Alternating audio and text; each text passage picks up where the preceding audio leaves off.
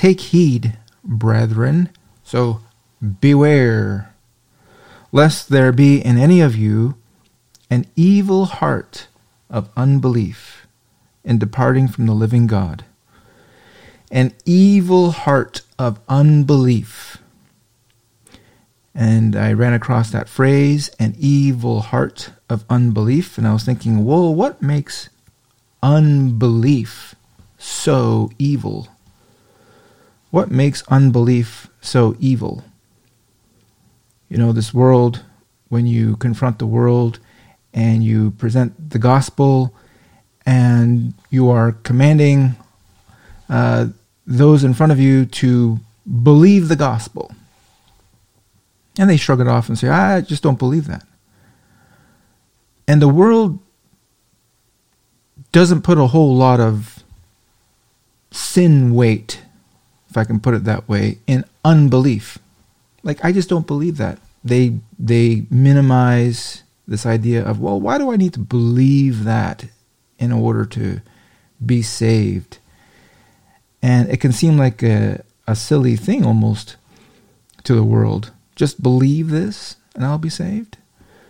So, what makes unbelief so evil? Well, just some thoughts here. What is happening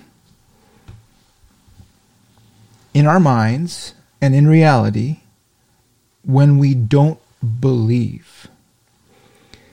So, if I were to say to somebody, the sky is blue, and then somebody were to say to me, I don't believe you.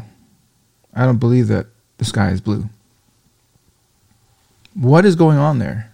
What is that person saying about me? Well, he is calling me a what? He's calling me a liar.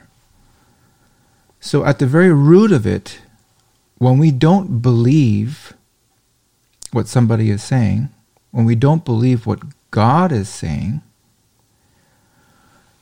the charge is we are calling God a liar. We would never say that. We would never put it in those words, but that is essentially what is happening. We are charging God with something that only Satan does. Satan is the father of lies. He's the one who lies. And we are attributing to God, who is truth, that which should be attributed to Satan. That is a capital crime. If you think of it in, in those categories, that's a horrific thing.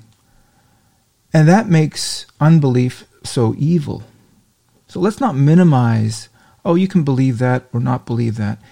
If you don't believe what God says, you are essentially calling him a liar, which is a horrific thing. That makes unbelief very wicked.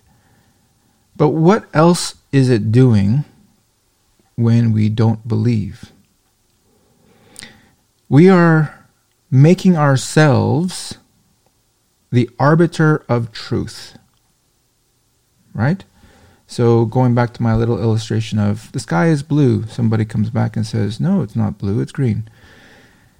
That person is not only calling me a liar, essentially, but he is setting himself up as the judge of what is true. He is setting himself up as the arbiter of truth. And that is why unbelief is so evil. Is because we are making ourselves the judge over God and what he says. We will judge whether God's word is true or not. We will choose to believe it or not.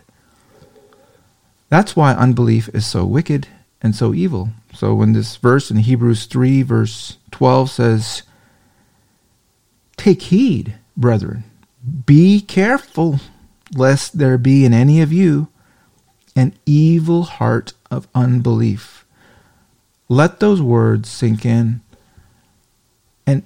An unbelieving heart is evil.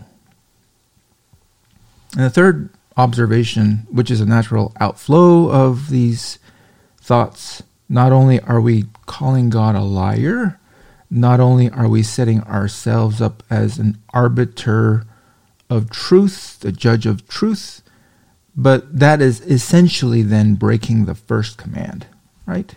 We are putting ourselves above God and the first command, thou shalt have no other gods before me.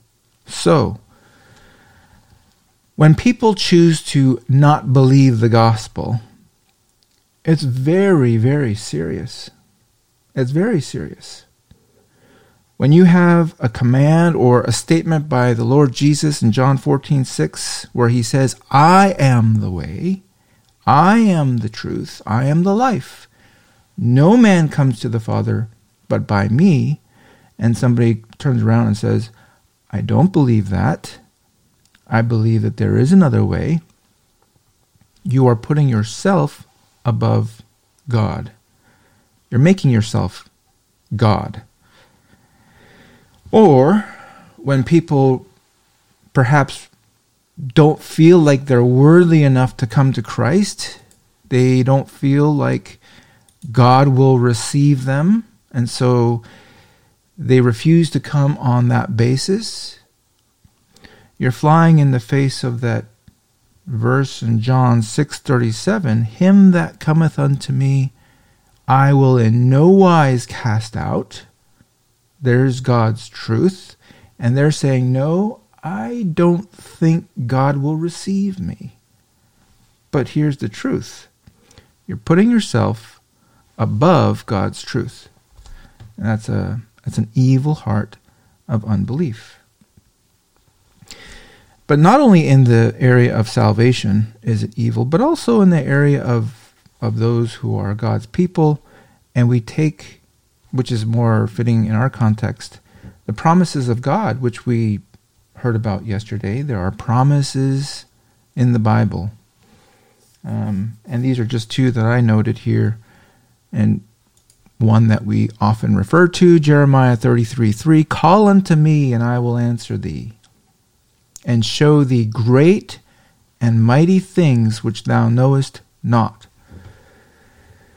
It would be a very evil and wicked thing for us to, in the face of a command or a promise like this, in the face of that, to be able to, to say, No, I don't believe that applies to me.